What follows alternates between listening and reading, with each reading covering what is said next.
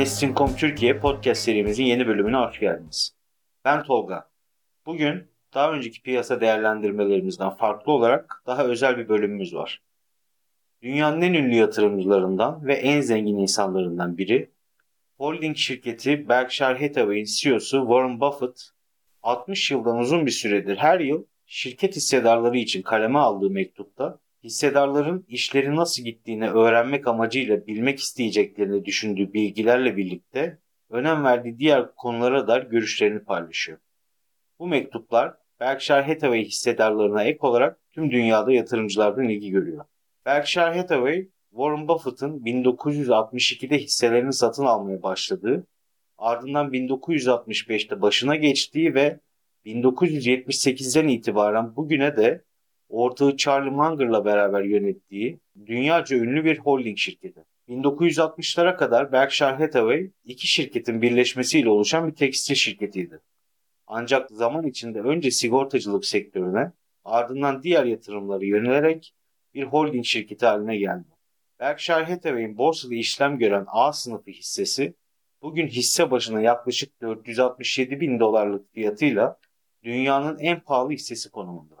Hissenin bu kadar yüksek bir fiyata sahip olmasının sebebi bugüne kadar hiçbir bölünme gerçekleştirmemiş olması. Bu kararın arkasında da Buffett var. Buffett hissenin bölünmesine kesinlikle karşı ve bu fiyatın kendi yatırım felsefesine yakın bir görüşe sahip olan yani uzun vadeli yatırımcıları çekeceğine inanıyor. Lafı daha fazla uzatmadan Buffett'ın hissedar mektubunda bu yıl nelere yer verdiğine bir bakalım. Buffett mektupta ilk olarak kendisi ve ortağı Charlie Munger'ın Berkshire Hathaway'de neler yaptığından bahsediyor. Yatırımcıların sunduğu kaynaklar Berkshire Hathaway'de iki farklı türde yatırımda kullanılıyor. Bunların ilki şirketin genellikle %100'ünü ya da çok büyük bir bölümünü satın alarak bir alt şirket haline getirdiği ve günlük faaliyetlerini kontrol ettiği şirketlere yapılan yatırımlar. İkincisi ise borsalarda işlem gören hisseleri satın alarak seçtikleri işletmelerin pasif hissedarı olmak amacıyla yapılan yatırımlar.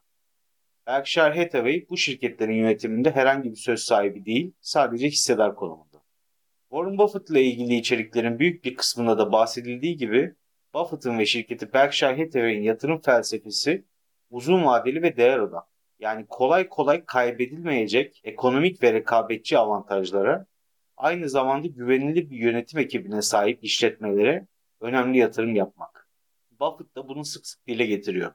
Bir şirket hissesini gelecek bir tarihte daha yüksek bir fiyata satarak kar etmek amacıyla değil, şirketin uzun vadeli performans beklentisine dayalı olarak satın alıp elde tutmak hedefiyle seçiyorlar. Tabii ki Buffett burada bu felsefeyle hareket ederken her seçiminin doğru çıkmadığını ve birçok hatalı karar verdiğini de belirtiyor. Aynı zamanda seçim sürecinde halka açık şirketler ve özel şirketler arasındaki farkı da değiniyor. Buffett'a göre halka açık şirketlerin bir avantajı dönemsel olarak çok iyi işletmelerin hisselerini çok iyi fiyatlardan satın alabilme imkanı sunması.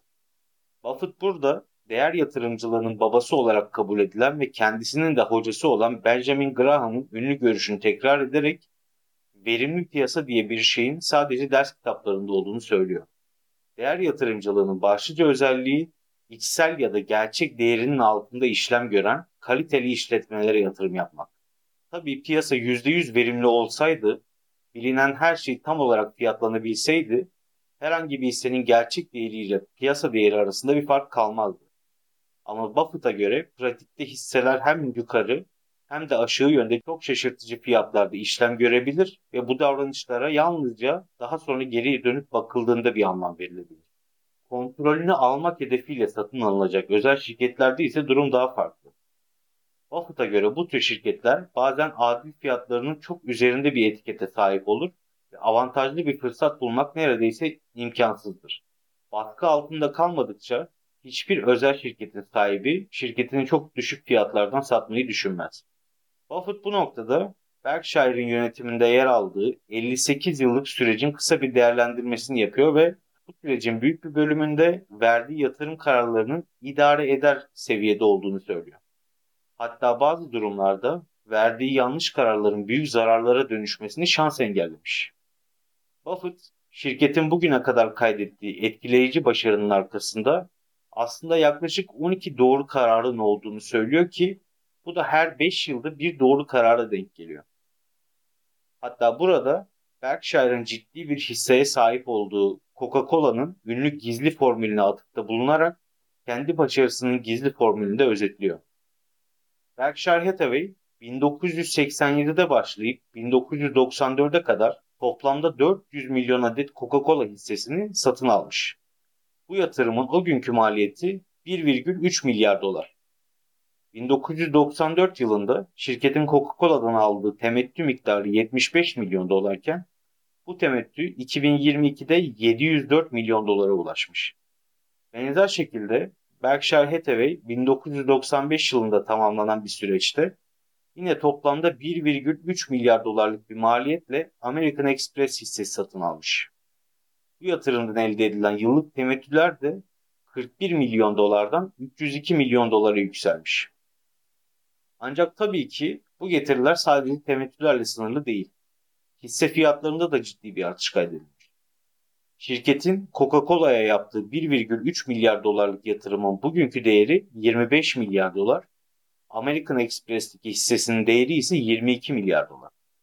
Burada Buffett 1990'larda benzer boyutta bir yatırım yapsaydı bu yatırım diğerlerinin aksine hiçbir getiri sağlamayıp 2022'de 1,3 milyar dolarda kalsaydı ne olurdu senaryosunu getiriyor önümüze.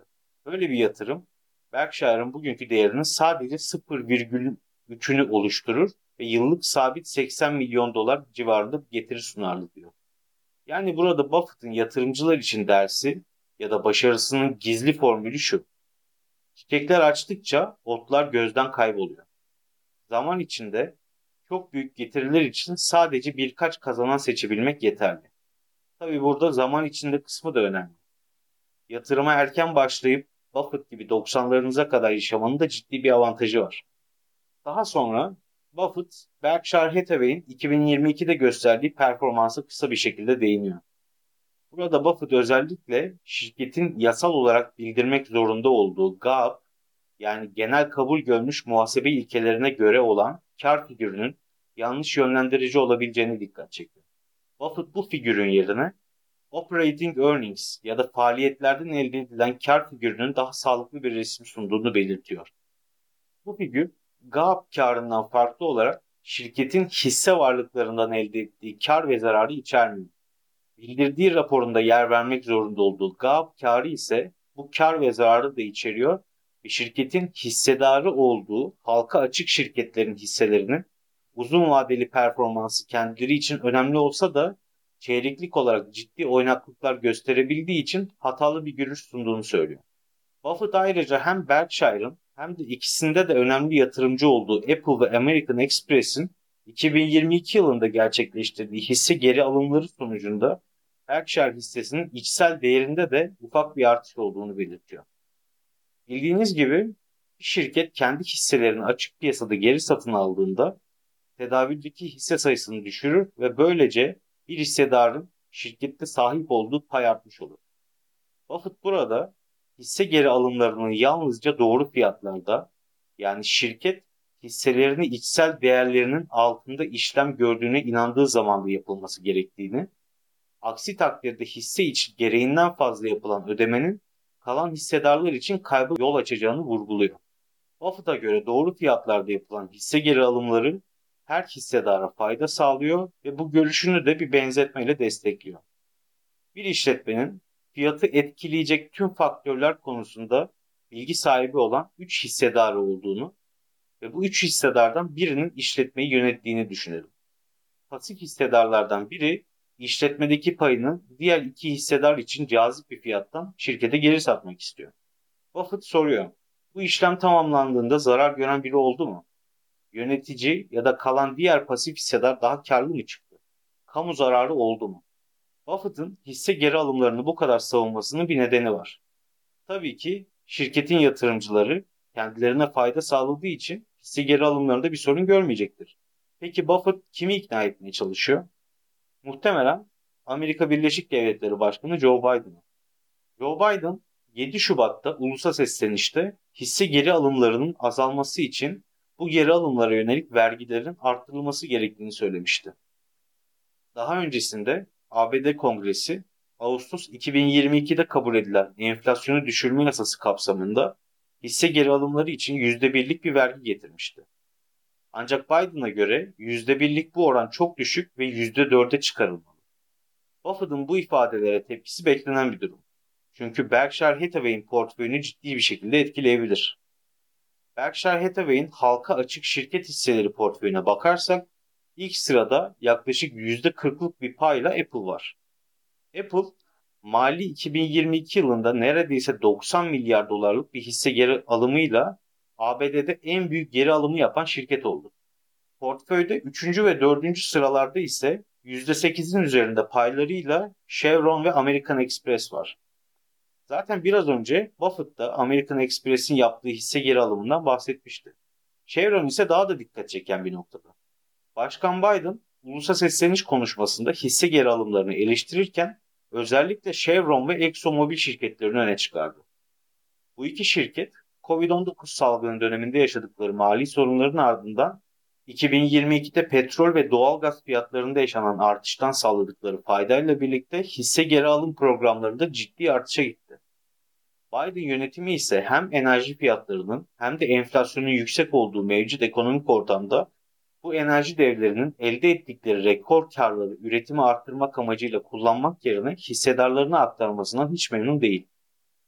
Bunun dışında bu kadar yüksek miktarlara ulaşan hisse geri alımlarının ister borçlanmayla finanse edilsin, ister eldeki nakit fazlalığıyla yapılsın, hem şirketlerin mali durumlarını hem de ekonomiyi zayıflatarak özellikle de gelir eşitsizliğini daha da derinleştireceğine dair eleştiriler de var. Sonuç olarak burada Biden yönetiminin bu vergi artışıyla hedefi hazinenin vergi gelirini arttırmak değil, hisse geri alımlarını caydırmak. Ama Buffett federal vergilere dair bazı istatistiklere de değiniyor. 2011-2021 arasında geçen 10 yılda ABD hazinesi yaklaşık 32,3 trilyon dolar vergi toplamış ve 43,9 trilyon dolar harcama yapmış. Buffett'a göre herkesin bu bütçe açığının sonuçlarına dair bir fikri olsa da Charlie ve kendisi bu tür yakın vadeli piyasa ve ekonomi tahminlerinin bir değeri olmadığını düşünüyor.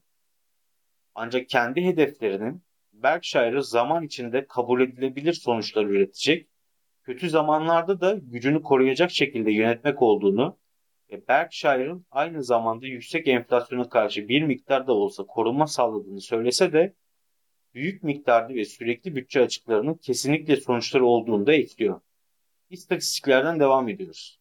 Hazinenin topladığı 32 trilyon dolarlık verginin %48'i vatandaşların ödediği gelir vergilerinden, yaklaşık %34'ü sosyal güvenlik ve ilgili vergilerden ve yalnızca %8,5'i şirketlerin ödediği gelir vergilerinden gelmiş. Berkshire'ın 10 yıllık dönemde ödediği gelir vergisi 32 milyar dolar ve bu da hazinenin topladığı toplam verginin neredeyse %0,1'ine denk geliyor. Buffett burada şuna dikkat çekiyor. ABD'de Berkshire'ın ödediği kadar vergi ödeyen yaklaşık 1000 mükellef daha olsaydı ülkede başka hiçbir şirketin ya da 131 milyon hane halkının hiçbirinin federal hükümete vergi ödemesine gerek kalmazdı. Amerika Birleşik Devletleri'nde Berkshire Hathaway'in ödediği gelir vergisini ödeyebilecek güçte bin şirket var mı bilmiyorum ama şirketlerin ödediği gelir vergisinin bireylerin ödediği vergiye kıyasla ne kadar az olduğu net bir şekilde görülüyor. Buffett önümüzdeki 10 yılda daha da fazla vergi ödemeyi umduklarını çünkü ABD'ye çok daha fazlasını borçlu olduklarını söylüyor.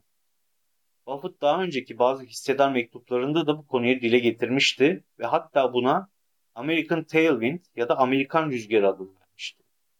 Yani kendisinin ve şirketinin başarısının temel nedeni Amerikan ekonomisinin zaman zaman sekteye uğrasa da uzun vadede güçlü bir şekilde gelişmesi.